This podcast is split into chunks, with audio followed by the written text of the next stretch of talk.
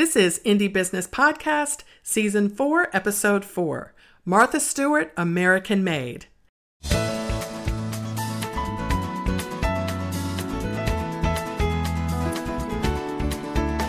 Hello, and welcome to this episode of the Indie Business Podcast.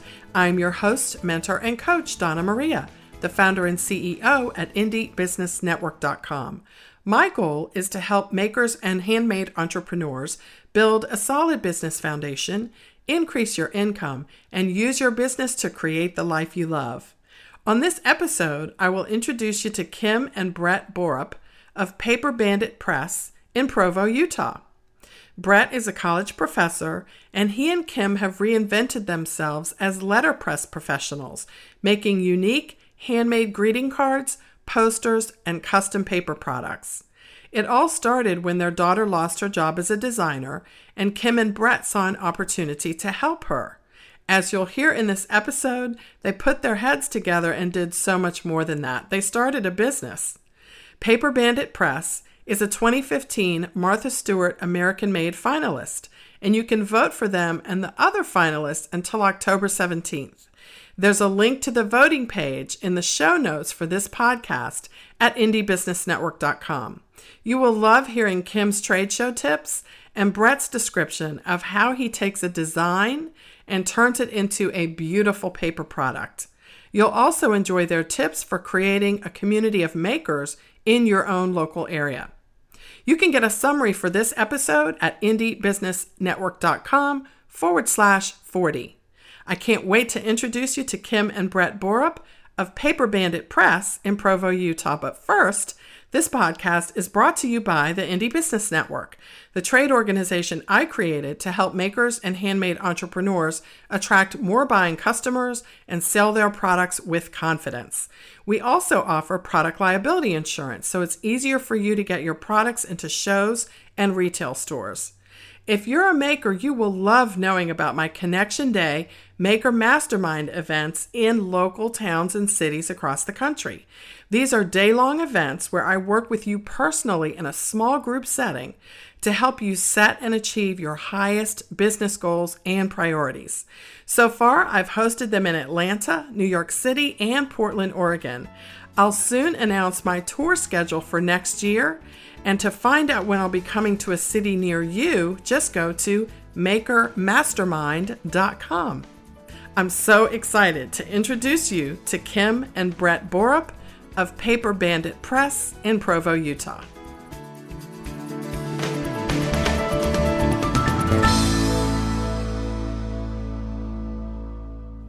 Welcome to Indie Business Podcast, Kim and Brett Borup of Paper Bandit Press in Provo, Utah. So excited to have you here today.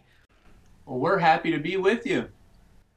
And you guys are a husband wife team. So, you know, that always intrigues me. And I want to get to that quickly. But first, I want to know, like, where are you right now? We, we can work our businesses from so many different places these days.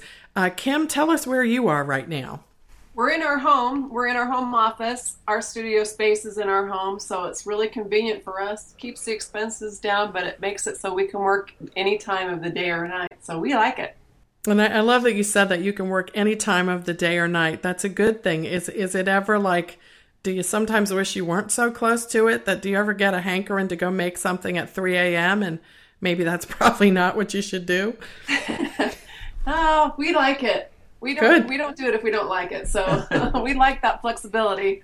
Oh, I love that you said that. Okay, so right off the bat, we don't do it if we don't like it. So there must be a story behind this business that somehow fits into that sort of mindset. Can can one of you take the lead there and tell me the story of how Paper Bandit Press came to be? Our daughter uh, is a graphic designer, she was designing for another company and she designed along with another two set of girls that designed as a team that designed for us and a couple years ago just out of the blue they were told we don't need you anymore. We're, our company is taking a totally different direction. We just want to do our own designs. The owner is a designer. And so they were shocked because their designs were really successful and my degree is in business. So i said well you know, you are successful with these designs, and so why don't we have someone else print them and I'll handle the business side for you because they're moms and then can't handle that end of things. And, and so, so, when when Kim decided she could market this stuff, I thought, well, why don't we learn how to print it ourselves too if we're going to be doing this? So, and I've always kind of wanted to learn a real craft, something that you have to practice and you have to learn and you have to master. And letterpress printing is one of those things. So it's just kind of a natural for me. I'm an engineer by trade, and the machines that we use, you know, just I love them and so we just thought, well, let's let's learn to print too. So that's how we started. So there's there's another person here that I'm not getting a chance to talk to today. Your daughter. yes, that's true. Yeah, that's right. So it all started. You know, it, you know, it's so interesting these days that so many of these awesome businesses like yours start somehow with someone losing a job somewhere. that's really yeah. true, isn't it? Yes, it is. And so, Brett, I'm really curious. You you never used a letterpress before and like you just decided I'm going to I'm not only going to help sell this, I'm going to make it? Yeah, pretty much. I, I by uh, my full-time job right now is I'm a professor at a university. I teach environmental engineering. And the university offered a couple of classes in letterpress, so I just started taking a couple classes, and we're fortunate enough to have a couple other letterpress printers that are really good here in town. And so I got advice from them, and we just kind of went from there. I just we're just kind of the kind of people. It's like, hey, we could learn that. You know, why not? So we tried it. You are art background. My husband loves photography, and I sew, and he does stained glass and woodworking. And we just have all kinds of interests. So we've kind of collected all these interests and have used them for our business. So you could have you could have a business for every room in your house with all of your your interests. We, have taken over. oh my goodness, like stained glass in this room and letterpress in this room. So so that's really great. So and and I love Brett how you you know you kind of looked around you and you know went I'm going to do this. What's what's the lowest hanging fruit to learn how to do it? Let me open up the course catalog and see if there's a class on it and bam. Yeah, that's pretty much how it happened. Ah, so you've brought all this together your uh, brett your love for making things and learning new things and kim's business background and your daughter's uh, talent obviously for creating the designs and everybody comes together and you have this family business. Yeah we also have another daughter who is a photographer and she shoots a lot of our stylized catalog shots. In fact she's teaching on CreativeLive right now and we have been watching her all day. We're glued. We think, how did she get so talented? But it, of course, we know how she got so talented. Clearly, um, it's her parents. So you, um, Kim, do you have an, an, another job outside of Paper Bandit and and being a, a wife and a mom as well, or it's not Our that that's grown? So yeah. we have um, an empty. We're in empty nesters uh, I quit my job, uh-huh. and that's what we used to start this job. Um, I had enough in my 401k that we could uh, start this business and finance it, and it wasn't money that we needed for retirement. It was just taking care of um, our employer's match, and so I was at the age where I could take it out without paying penalties. I just had to pay taxes on it. So we used that to start up. So it was just perfect. And that, that money, I guess, came in handy to buy the equipment that you need, the, the pressing machines. Yes. Wonderful. So, um, you know, I mean, you've been a, a professor at a university, Brett, and Kim, you had another job. I mean, is this something that you sort of thought one day we'll do something like this, or is this just really kind of flow organically, you know, moment by moment for you when you started? Well, we really had no intention of, of doing this. No. It just kind of happened. Yeah, like the flow organically, that yeah. describes it pretty yeah. well, actually. Just things just kind of fell into place. And, yeah. And we, you know, started with, with a desire to just help our daughter out, you know, and it just went from there. the things our children get us into, right? yeah. But I have to say, my husband's parents are very artistic. His mom does jewelry. She still does at age 87, do jewelry and sells it um, at shows. So uh, his parents did a lot of fine arts craft fairs, juried fairs, and we helped them set up and traveled around with them. So we we kind of were in there anyway in the artsy world. Yeah, we love kind it. Kind of been in our blood. Now, now you all are finalists in the Martha Stewart American Made Awards, and you are in the crafts category. Tell us how you found out about that award opportunity, and what was the application process like for you, and how are things going? You know, actually, I think it was it was one of our daughters that said, "Hey, you know, Martha Stewart does this thing," and and actually, one of our daughters ran into a, a lady who was a former editor of Martha Stewart magazine, and she had told this lady our story, and she said, "You know, Martha Stewart would be interested in this," and and they wrote back to us and said, "Hey, we are interested. You really ought to enter." They asked us to enter the the Martha Stewart American Made thing, so so we did and it's been going pretty well. You know, we're kind of small fish in a large pool, and so there are not a lot of people who know about us, but I think it's going pretty well. Well, we're going to try and tell more people about you, and you know, um, but the thing is too is that you, you, you know, small fish. I guess we could all sort of define that differently, but um, regardless of your size, you're really, really important because, as you know, the the you know the economy that we're coming out of, supposedly coming out of. I guess we could debate about how to phrase that, but um, you know, and your daughter's situation, and um, e- even even your situation, kind of just wanting to do something different. And Kim, you're kind of reinventing the way you generate income from having a job to doing this. It's just, um, you know, these small businesses like the ones you have are maybe small in size when you compare them to large companies, but really not small in any way, really at all, because of the contribution that you're making, the stories that you have, how you're bringing your family together. I mean, all of these things are important. And you have these awesome um, products that I'm looking at at your website at paperbanditpress.com, where you, you do the cards and t shirts. Tell us a little bit about exactly how you create one of these products and what do you offer? Well, well, first of all, thank you. We appreciate those comments. But you know, as far as our kind of process goes, as we mentioned, we have a couple of designer teams. One's our daughter, and then there's two other ladies that work for us, and um, they put together designs. It's all done on the computer. Letterpress right now is this really interesting process where it takes advantage of both the old and the new. And uh, so they design on the computer, they use Adobe products to design, and they send us electronic files. They come up with these very creative slogans and graphics to go along with it. They're very unique to letterpress. And they send us the, the, the designs. We send it off to a person who makes a photopolymer plate that we can print from. It comes back, and we buy big, huge sheets of paper and cut them up and print the cards up and cut them and fold them. And then Kim has packaged every one of them by hand.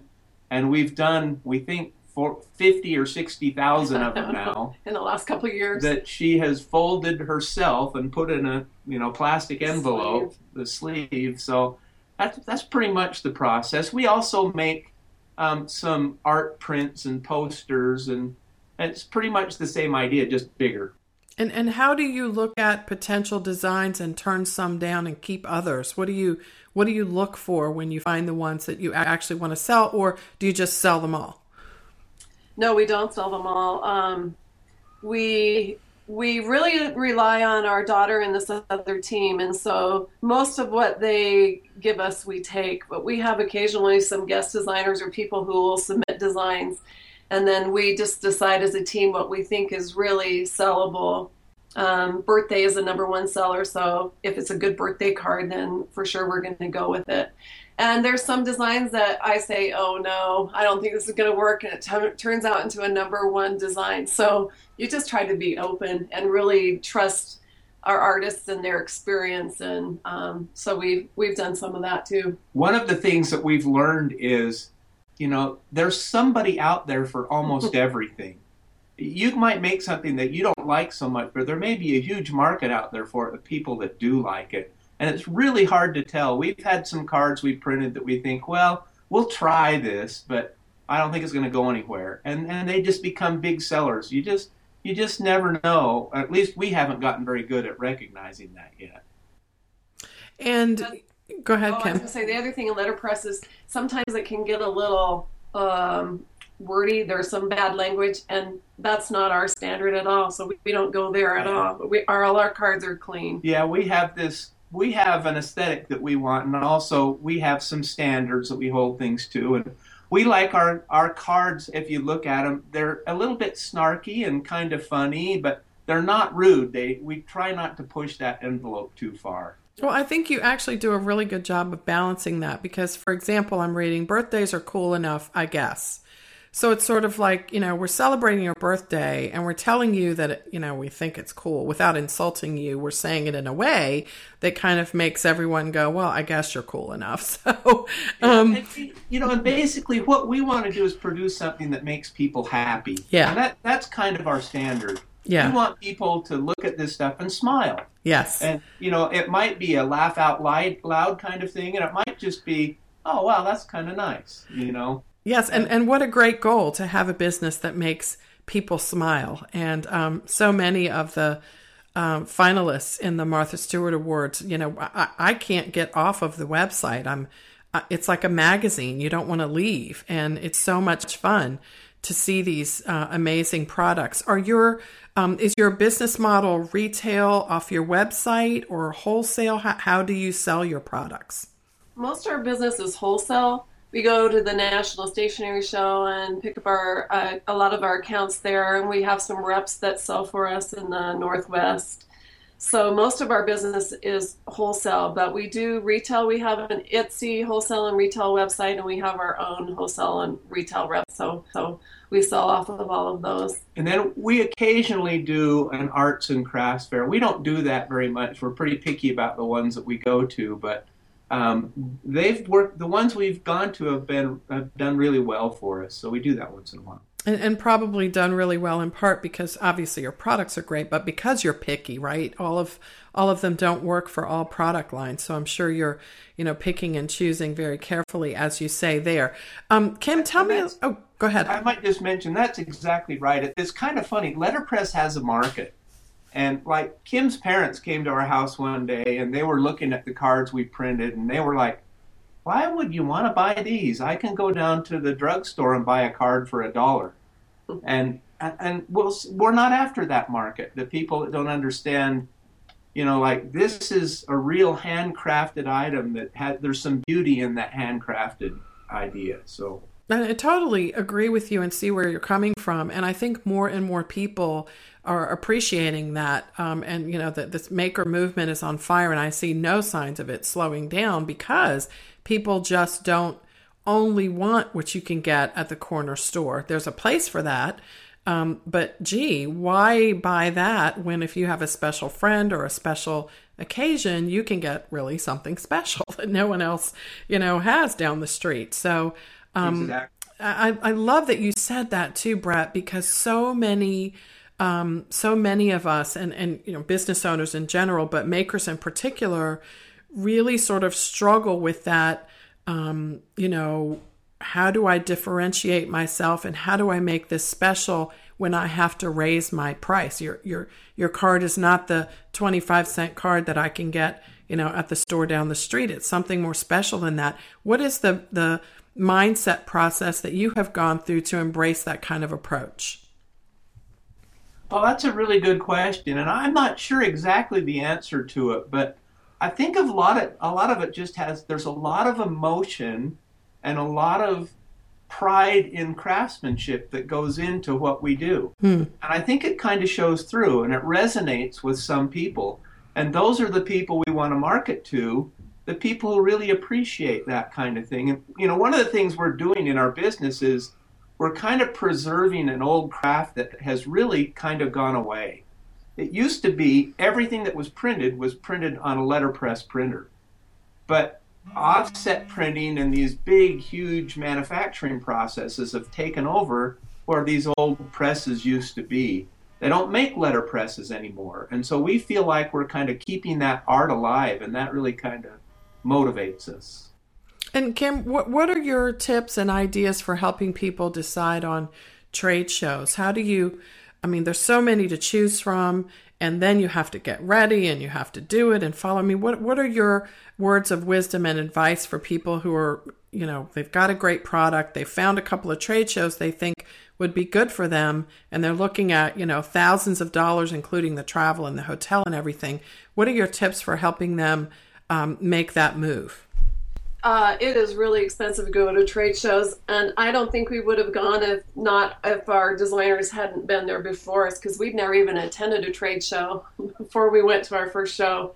And I looked at, um, I researched and um, went on every webinar that the National Stationery Show offered, and that's where for us and our market in cards is the place to go. Um, there's just uh, so many people who know that show, and it's all stationery people, so you know you're in the right market.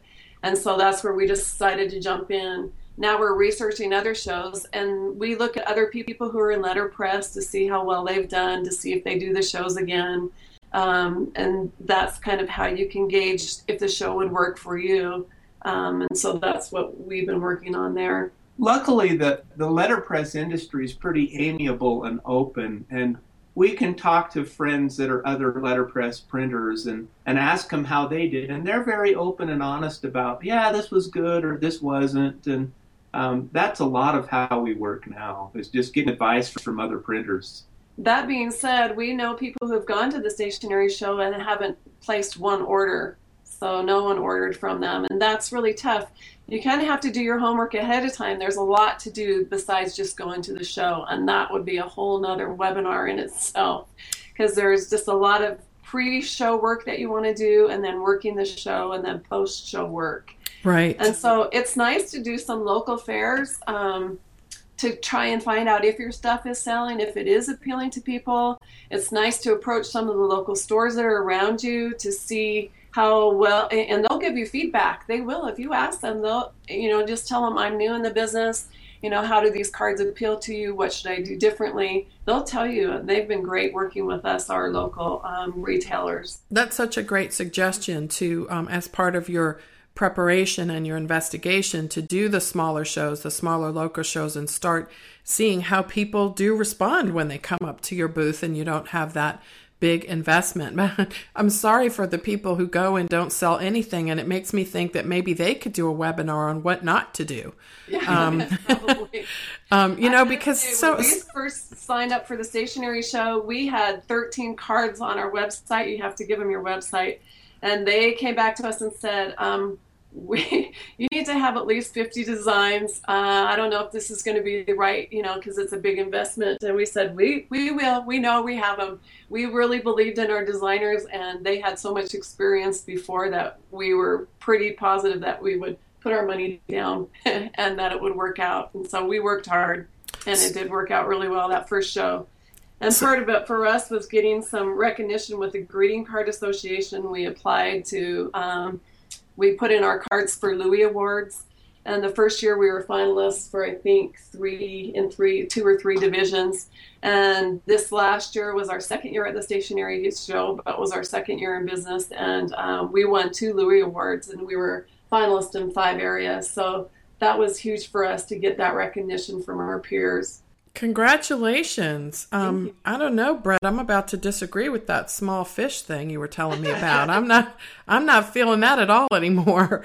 Um, how do you market your products online? I know you said you have an Etsy store, and you. I'm at your website now, looking at uh, the you know the links where I can purchase.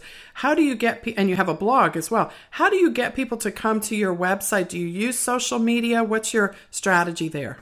We do. We're we're a little bit old, you know, and we're trying to keep keep up with the social media thing. But since what we're doing is pretty visual, we've found that Instagram is a is a really nice tool for us, and we we try to post almost every day something on Instagram.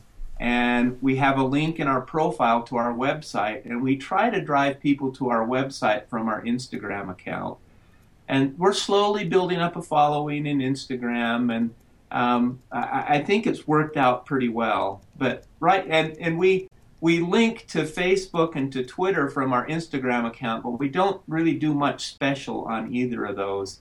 You know, I feel like I'm doing pretty good learning Instagram, and you but are. It's worked out pretty well. No, I mean you, you can you're you're you're you're you're making me laugh here, okay? Because I um, number one, let me just tell you, you just increased your follower count by one on Instagram.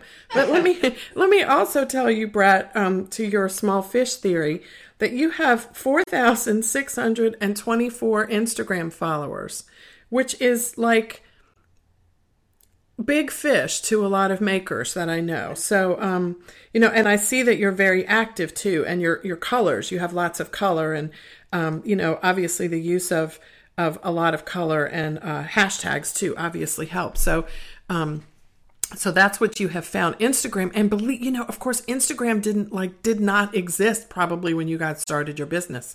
I don't know exactly when that was but well, actually, we've only yeah. been in business for two years so. Yeah. okay so in, instagram it may have existed two years ago but i don't know. Was anyone using it? I don't really think so. Um, until a out. little bit yeah and i guess until facebook purchased it and then um, everyone went ooh they paid what billion dollars for it? So we better go over there and check that out. So, um, so photographs are really important. The other way that we've been able to drive people to our site is, in almost every field, there are uh, professional magazines. For us, it's Stationery Trends, and um, there's giftware news. Uppercase, we love Uppercase. So we were featured in Uppercase, um, and that was really nice. And then uh, all those magazines have uh, deadlines that you could submit for free um, free PR basically. If you have a good photograph, they need something to put in their magazine. So um, we have paid for advertising before, but you can also um, do those editorial submissions and get your works in that way. And we've been pretty successful there because my husband's a pretty talented photogra- photographer, and so is our daughter. So, so do you? How do you? How do you find out the editorial deadlines, and where where do you go to get that information? They're happy. Find any publication. You can find it within the publication. You can find it online. And you just ask them for their calendar and they'll give it to you freely because they are happy to have those submissions. So you're saying you, you don't ask for a story. You don't ask to be featured in a story. You just say what's your editorial uh, calendar like? You find some place where they're uh, going to feature, you know, like I don't know, a page with ten products on it or whatever, yeah. and you maybe they're looking for uh, baby cards or baby yeah. cards or something specific, and then you can yeah. submit any pictures that you have, stylized photos that would fit into that. Um, so do you do you submit the actual product, or do you just submit a photo, or do you just follow their instructions? Oh, just pictures. okay, good photos, high quality photos. Very good. And so, and you trace business directly back to that as well. Yes. Yes, because they actually um, then ask, they put little numbers on all of the photos, and then you, as a subscriber, circle how many you want information from, and they actually give us that feedback. So we'll get. And they um, don't charge you for that? No, no. What a wonderful service. I mean, that's a nice exchange. It's like yeah. nobody's getting anything for free. You're getting they're getting content for their publication that's colorful and beautiful and they don't have to hunt it down. It's and definitely a win-win. Yeah and you're getting more visibility for your brand. Right. Well it just sounds like so much fun. I want how much is a letterpress? Can i get one well, you know, there has been increasing interest lately, and all the letterpressers are all complaining because press prices are going way yeah. up. You know. Oh, so I better get it now before yeah. before yeah. they go through. They just they don't make these machines anymore. You know, our we have two presses. One of them was made in the I, I think they were probably both made in the 1950s, or one might have been one might have been in the 40s so they're they're kind of vintage machines that are hard to find parts for and um, anyway, but, but you man, you managed to do that. I, I wonder if the industry continues to grow, if someone won't decide to go ahead and make them, and you know, you never know. Um, there, there is actually one company that does now make them, but it's like hundreds of thousands of dollars to buy one if you buy a new one. So it's right out of the league of most people. Right, right. So you guys are in at the beginning of the resurgence of something that is historic in many ways, you know, printing. Um, and you're bringing together all these different facets of your personality, of your professional background, of your family, and really of, of fun. Like like you know coming full circle. Kim said we don't do anything we don't want to do. So i mean how could you how could you not love that for your life? I never do anything i don't want to do well, I say that, but I I don't really like the shipping part, or you you know you get tired of paying bills or going through accounts. There's stuff that you don't that you don't exactly like that is part of running a business, but there are so many positive things that we love. One of our um, business models that we wanted to do from the beginning, we wanted to be environmentally friendly. That was huge to us. My husband's an environmental engineer, and the other one is to be able to give back and that is something we feel strongly about. And so, 20% of our, our net profit um, goes to um, nonprofit charities. Excellent. We really like giving to our local food bank and things like that. So that's really important to us too. And I think those are the blessings that come of of giving to others that you just get it back. It comes back somehow. Yeah and i guess it, sometimes it makes it not so uh, so dreadful to have to do the few things that we don't like because the payoff and the things that we do like counterbalances it so well. The other thing that we really love is being able to meet other artists. We just love we we have some local community groups of people that we meet with. It's just so fun to rub shoulders with all those artists our latest um, friends are Candace and Andy, and they just had their new network debut on DIY. They rehab old houses, remodel them, and it's just so fun to meet those people and be a part of their lives too. So, Kim, how do those those meetups form? Are they? Do you? Or is this a chamber of commerce thing? How, how do? You, can you share some tips for people in other communities? How do you form these things? What do you do? Do you have food to attract people? How do you food always attracts people, right? Do you have an event? Is it how do you create these communities of artists in your local area? We just had a group of artists that started it, and one person just head head heads it up, and um, our city is behind us, and so they let us meet at the Provo Rec Center um, for free, and it's actually put uh, televised to a local station. Anyone is welcome to come, whether you're an artist or not. We meet once a month, um, and it has just been great. We have different speakers talk about different aspects of business or their stories, and it's just amazing to meet those other people. And you get a lot of synergy and hookups with other people that you can work with, and it's just exciting. And it's nice to support other artists too. It is, and, and I love hearing that because it's like an economy within an economy. Yeah.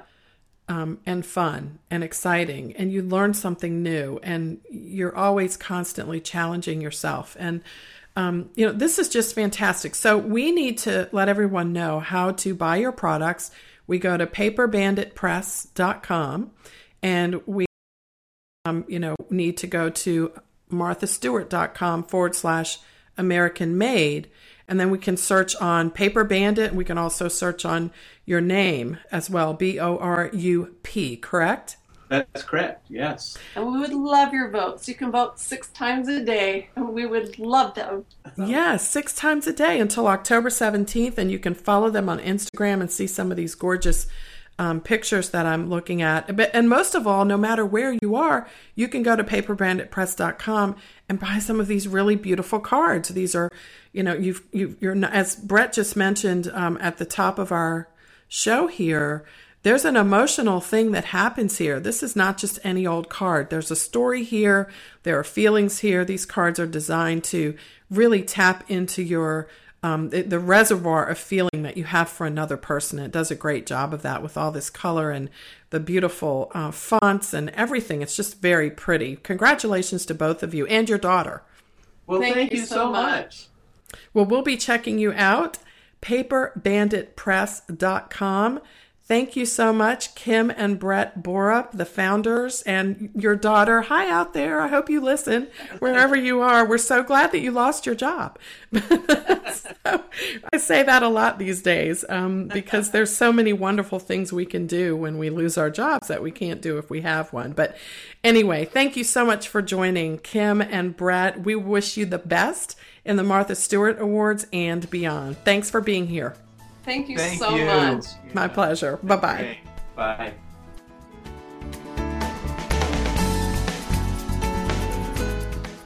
Well, I hope you enjoyed my interview with Kim and Brett Borup of Paper Bandit Press in Provo, Utah. Let's wrap up some of the ideas and action steps here based on our conversation with them. Number one, don't do anything you don't like. I love it when they said that. Of course, there's paperwork and accounting aspects to running a business that are less than fun. But as Kim says, when you love what you do, there's a great counterbalance to that. Working from home helps, as Kim mentioned. Number two, tap people's emotions. Kim and Brett eloquently expressed how Paper Bandit Press does not really sell products, but instead sells an emotional connection from one human being to another that is expressed via their products. This is a principle that is central to the success of any business. The product is like a bridge to the result your customer will enjoy as a result of buying and using the product. That's a huge mindset shift for many handmade entrepreneurs, and it's one you'll want to embrace sooner rather than later, and also remind yourself of constantly. Number three, prepare wisely before doing a trade show. There is so much to trade show success. Kim just shared a sliver of some of the tips that there are available that you need to really, really embrace. She shared the truth that most of the work in a trade show happens before and after the show, not during the show. As you prepare for your shows, take this into account. The buyers are there because they're already interested in products like yours, but filling orders is a relatively small amount of the work that goes into making a trade show a success. There are some great tips from Kim here. And then finally, number four, create local maker communities in your area. I love this idea. It is so in sync with the philosophy behind my Connection Day Maker Mastermind events to bring makers and handmade entrepreneurs together in their own cities across the country. Your local community cares about the success of your business more than anyone. It's in the best interest of your town that you succeed. Gathering together in your own backyard, even if you have a mostly online business, opens doors that the internet simply cannot open. Take a tip from Kim and Brett and either start a meetup locally or find one and get involved.